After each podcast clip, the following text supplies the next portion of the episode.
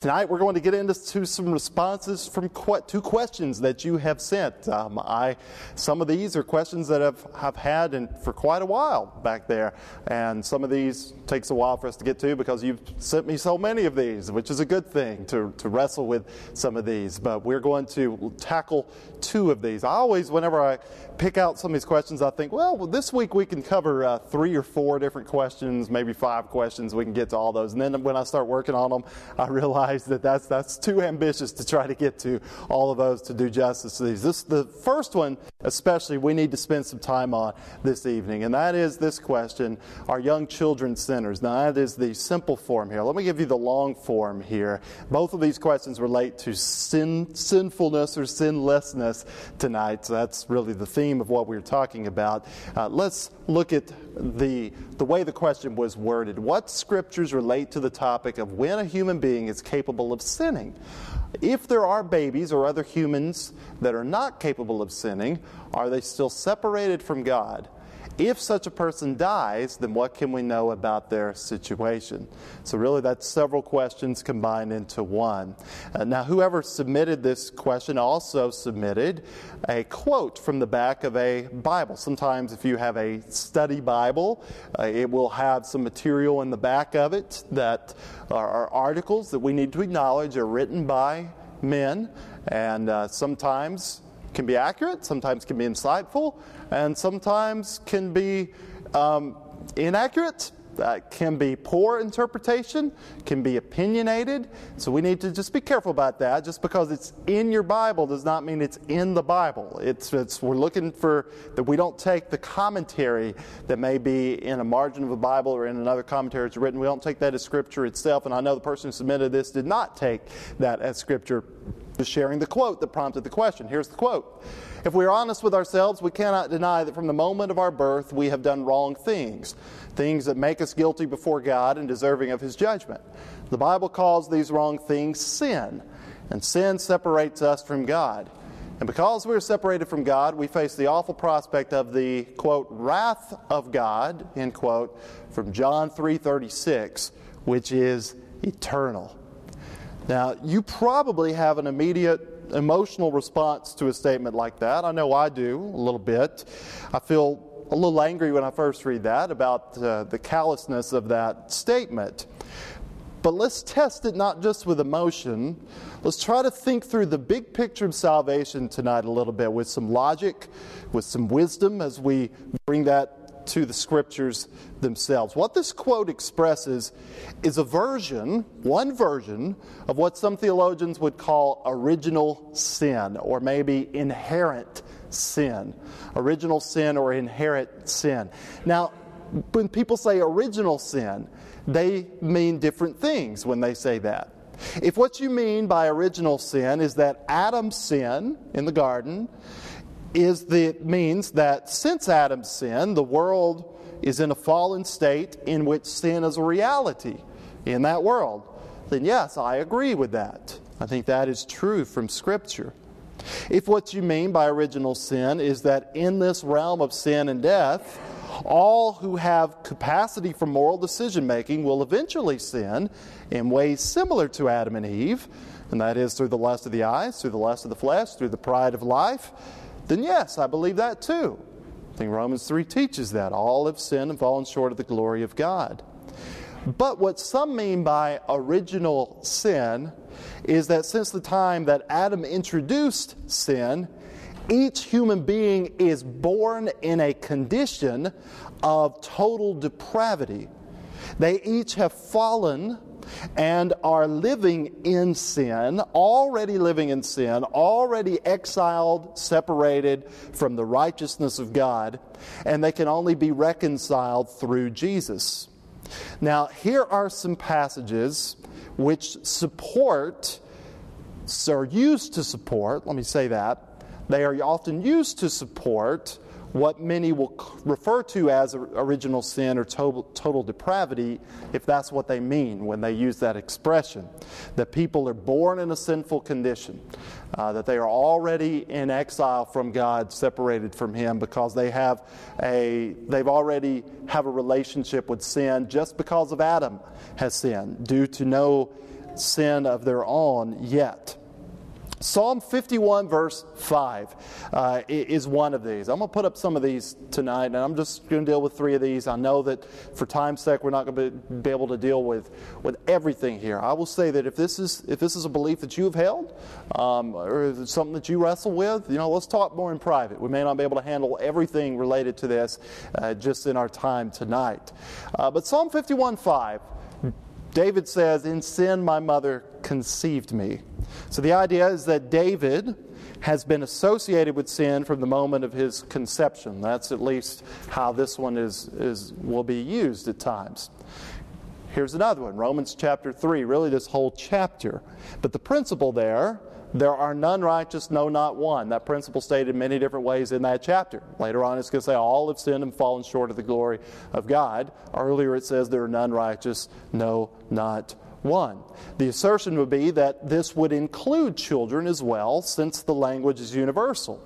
All have sinned. There are none righteous, no, not one.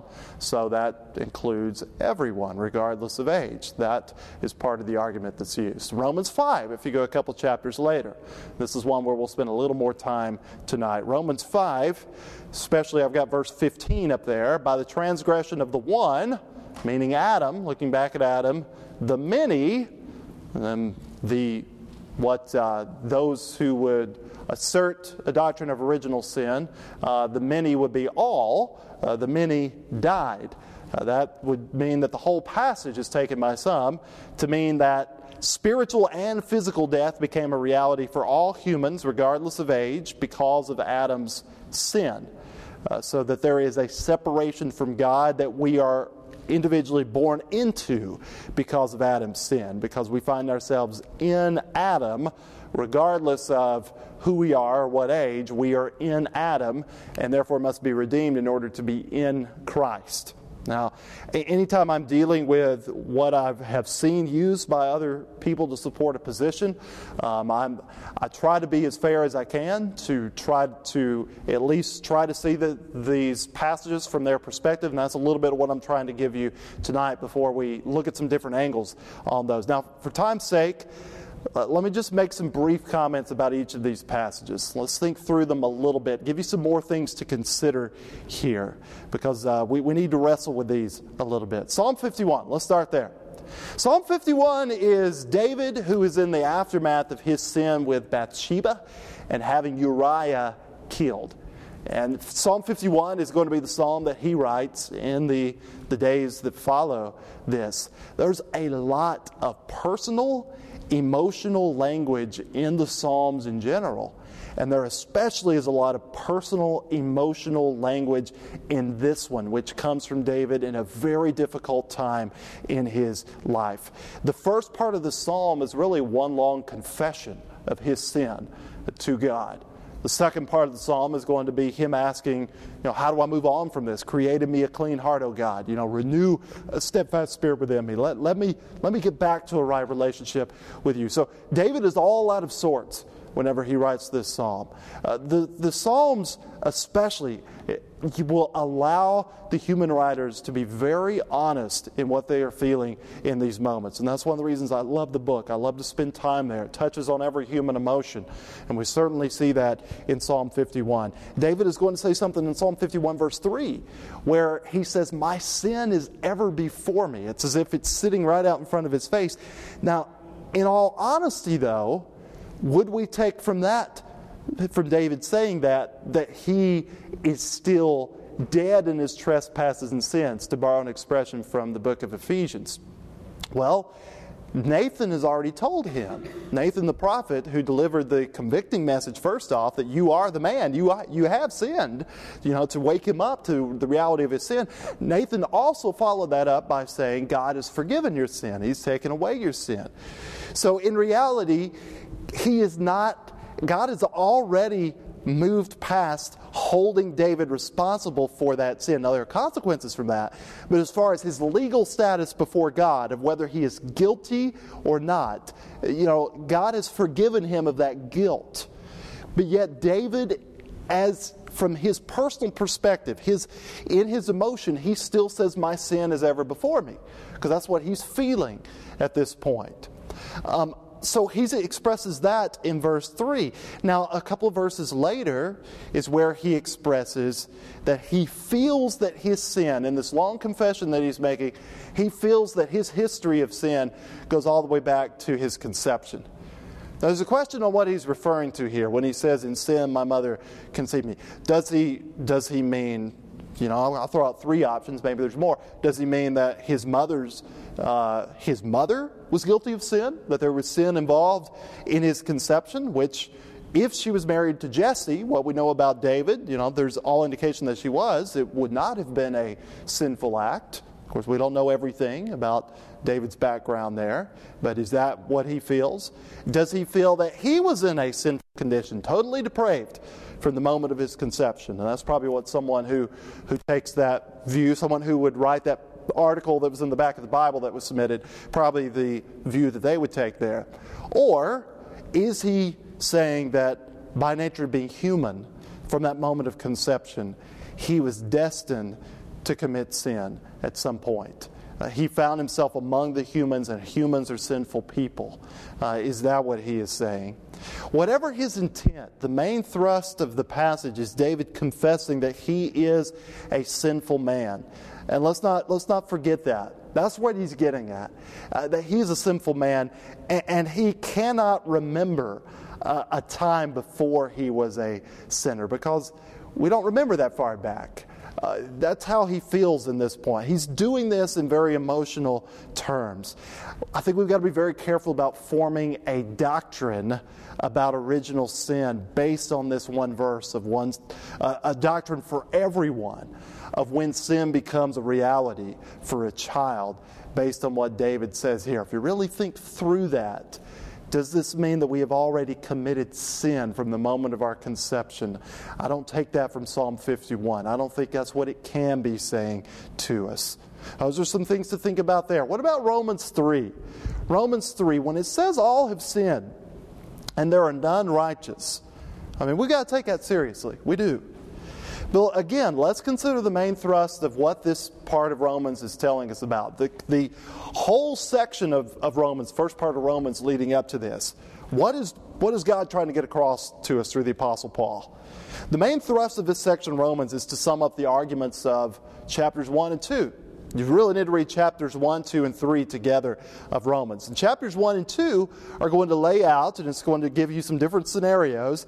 And it's basically going to say that whether you lived under the regulations of the law of Moses, as the Jews did, or whether you did not have the law of Moses, as the Gentiles did not, that you still have sinned so there is some degree of accountability both for those who had the special revelation of God, you know, who had the word that He'd given up to that point. They're held accountable for how they lived under that word. But there's also an accountability for those who may not have had access to His Word, but they still knew some things about God, whether by what He revealed through His creation, okay, that's in chapter 1, or even their own conscience bearing witness to some of the things that are right and wrong, some basic knowledge of God and His morality, uh, and that's in chapter 2 of Romans. So when it gets to chapter 3 and it says that all have sinned and none are righteous before God, the main thrust of this part of Romans is to say that it's not this language is not necessarily applied to all ages and all intellectual capacities. The all in this context is applied to all who have lived under the law and all who have lived outside of the law. All who had the, spe- the revealed Word of God, all who did not have the revealed Word of God are all sinners. That's the all that is in discussion here.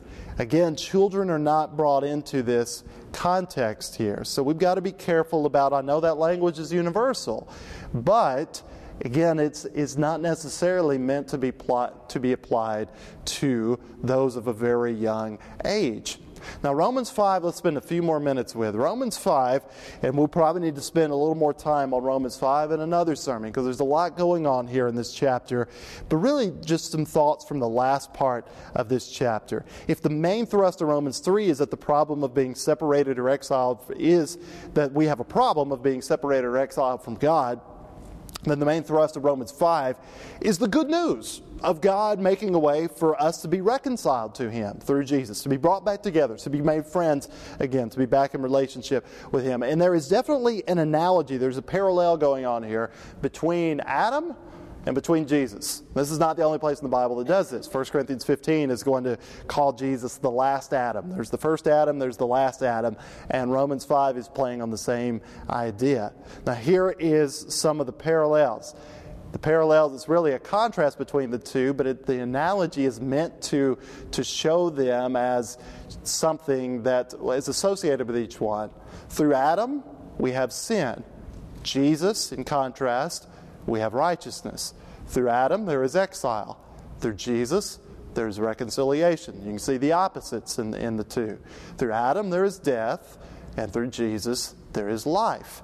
Now, those are the three main ideas that I can see when I'm going through Romans 5 of the contrast between the two. But there's a parallel here, and that's important as you go through this, this passage. Let's read Romans chapter 5, verse 12. Let's, let's zoom into that a little bit and look at what this says.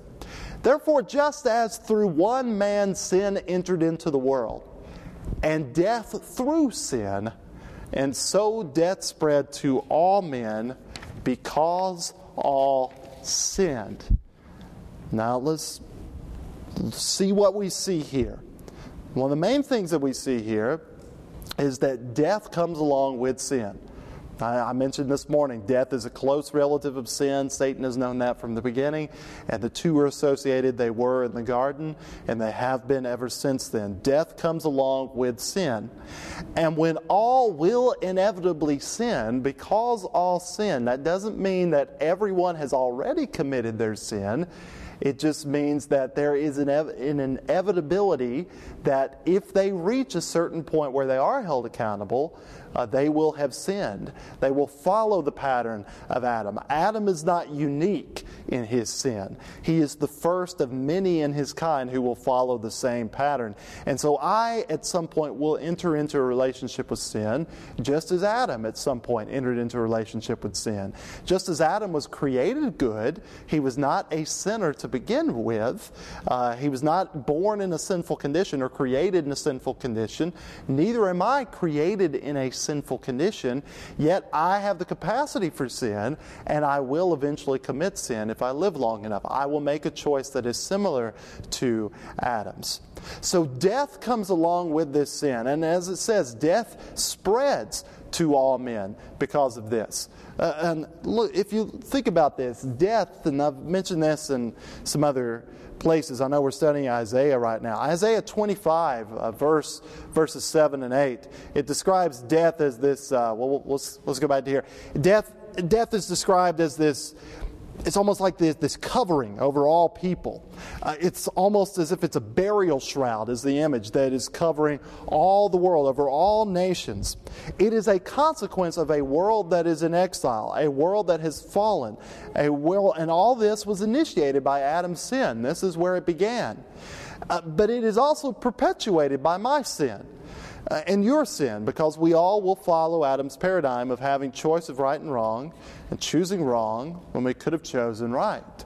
So that's what this is, is getting at. Now let's look a, a little bit later at Romans 5:19, a little bit later in this chapter. Here's your parallel. As through the one man's disobedience, this is the first Adam, the many were made sinners.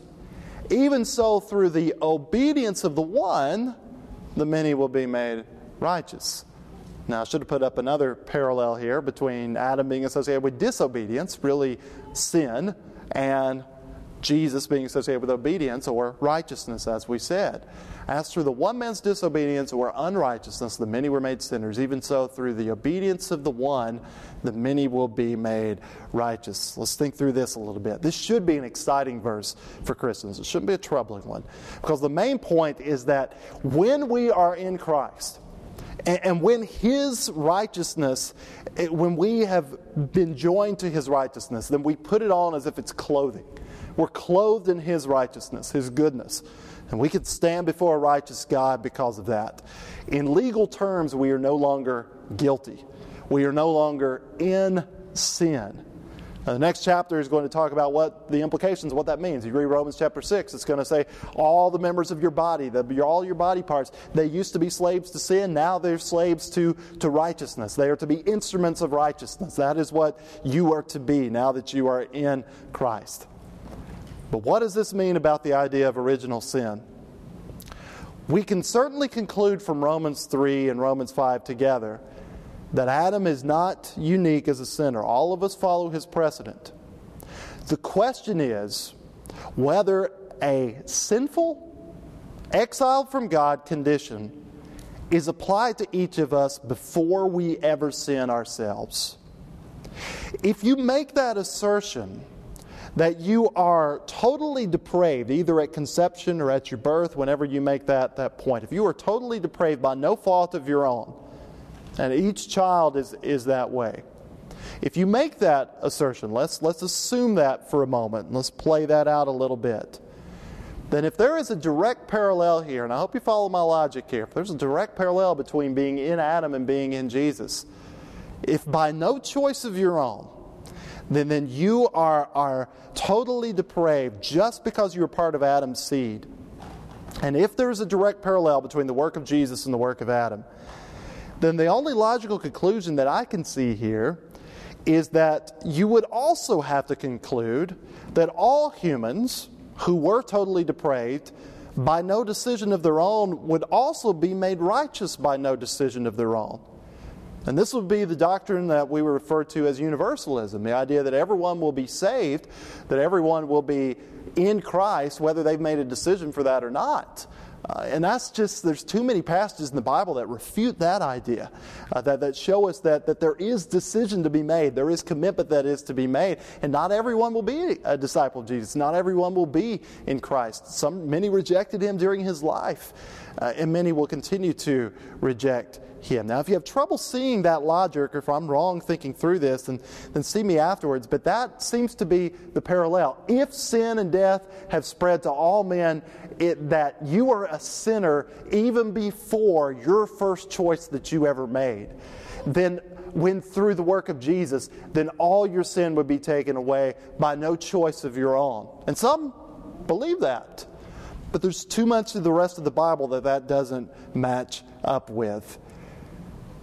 Let's do a little thinking with the wisdom of God about sin and moral accountability. Moral accountability corresponds, at least to some degree, to intellectual capacity. And let's walk carefully through that tonight.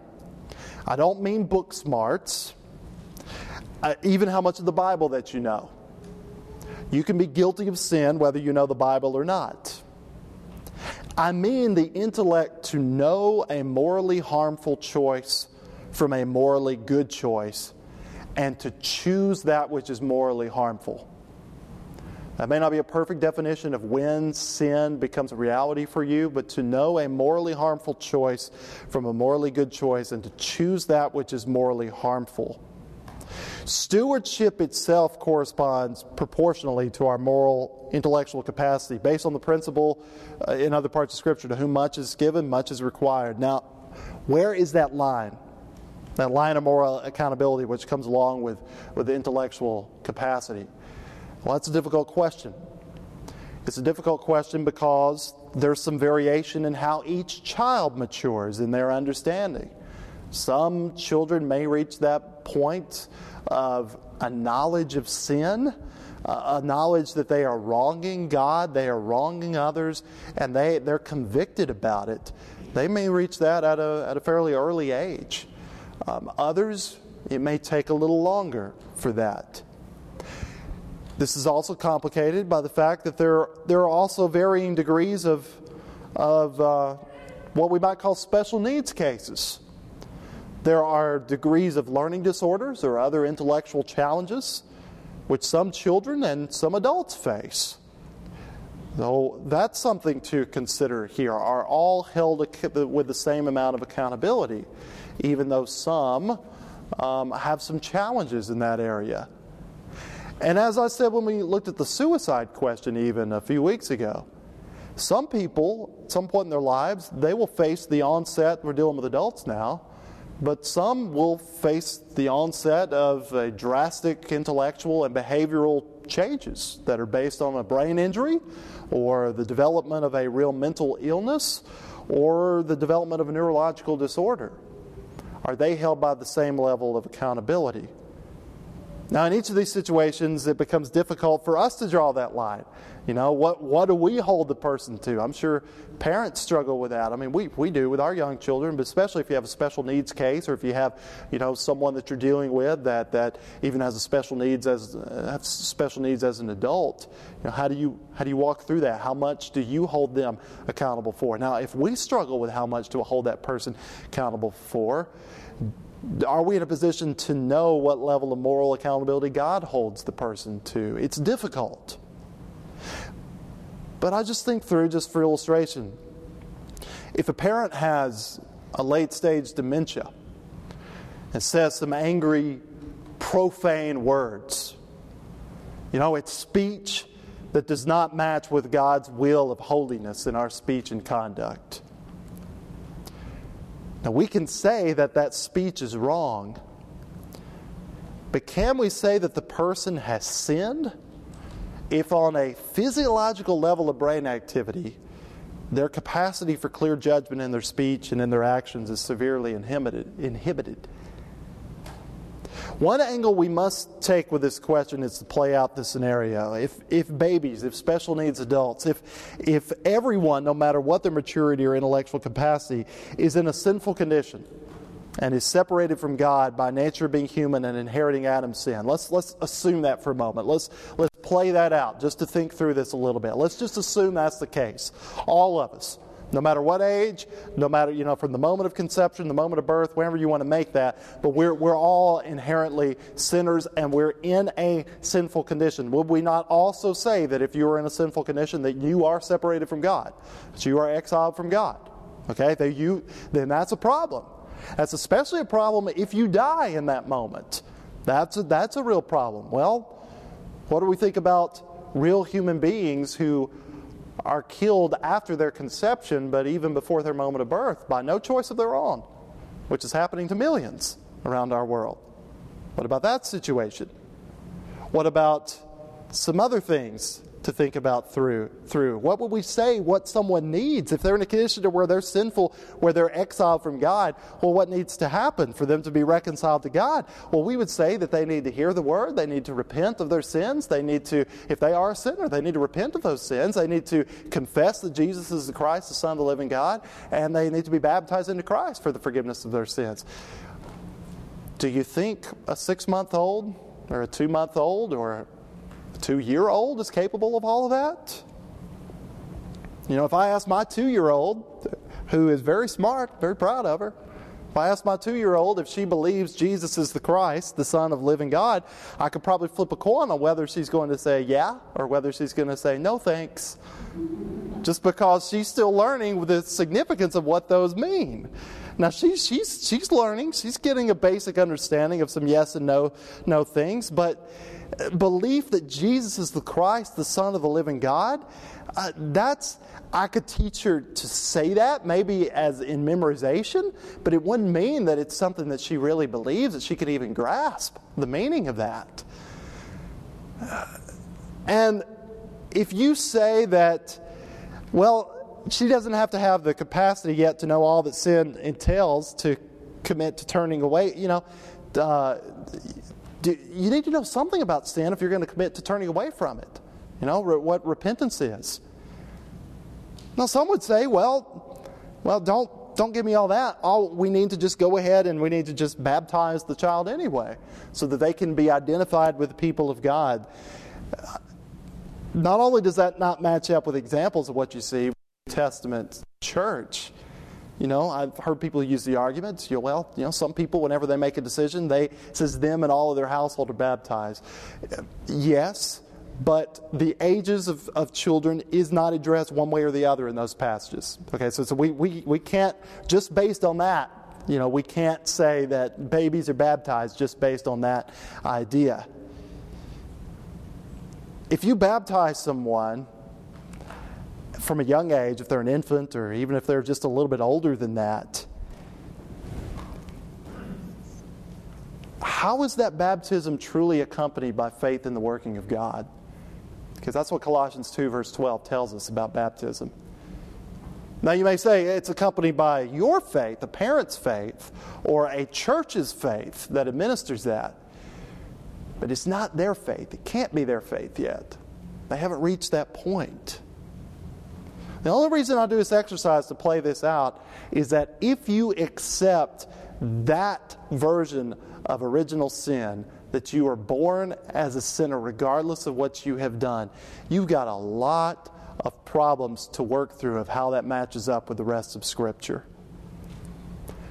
And you've got what seems to fit better with the rest of Scripture is that there is a point in time when each person will be called into account based on age, based on maturity, based on their intellectual capacity. And God knows those things a lot better than we do. Our job is to help them work through it, and whatever level someone is with, with their understanding, is to, to help them that if they're in that position to make the right choice when they're capable of it. I'm aware that there's no explicit mention in the Bible of an age of accountability. And there is certainly no age that is prescribed. But the concept is certainly there. I cannot accept that an infant or a toddler has separated himself or herself from God through sin, and that the baby would be held accountable for sin if he was to die and therefore would be in hell if he or she has not responded to the gospel uh, with faith, with repentance, with confession, with baptism. Uh, that's just that's not just on the basis of emotion. The logic of that expectation just doesn't add up. So I know that's a lot in sorting through that question, but I also left a lot out there for maybe us to, to continue to discuss. I know it's a it's a complex topic. Here's the last one I want to spend just a moment on. Was Elijah sinless? Now, the reason that was asked was Elijah sinless since he did not die. Now, we have been associating death, sin and death. I mentioned earlier that Isaiah 25 portrays death as this universal reality, as if it's a burial shroud over all peoples. And that's how I would talk about original sin, is that no, we, we have, doesn't mean that we have committed sin. We are not born as someone who is guilty of sin, but we are born into a world that has already, that is, we're going to experience the consequences of sin from our birth.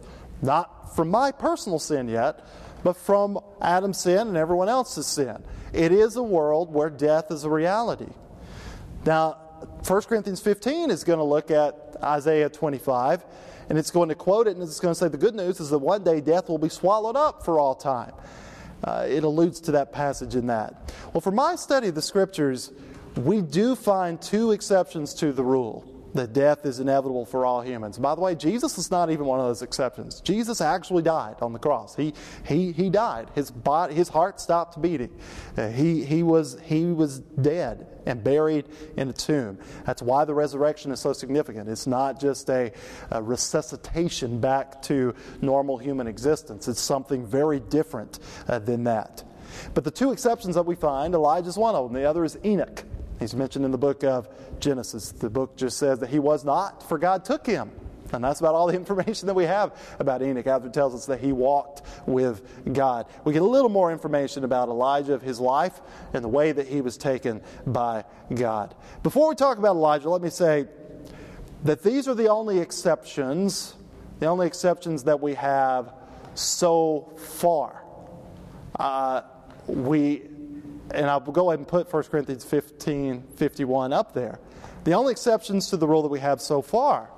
The way the Bible describes the final coming of Jesus and the resurrection of the dead is that those who have died will be raised. Those who have died, let's talk about them first, they will be raised in a glorified bodily form. And that is what will happen first. 1 Thessalonians 4 uh, tells us that.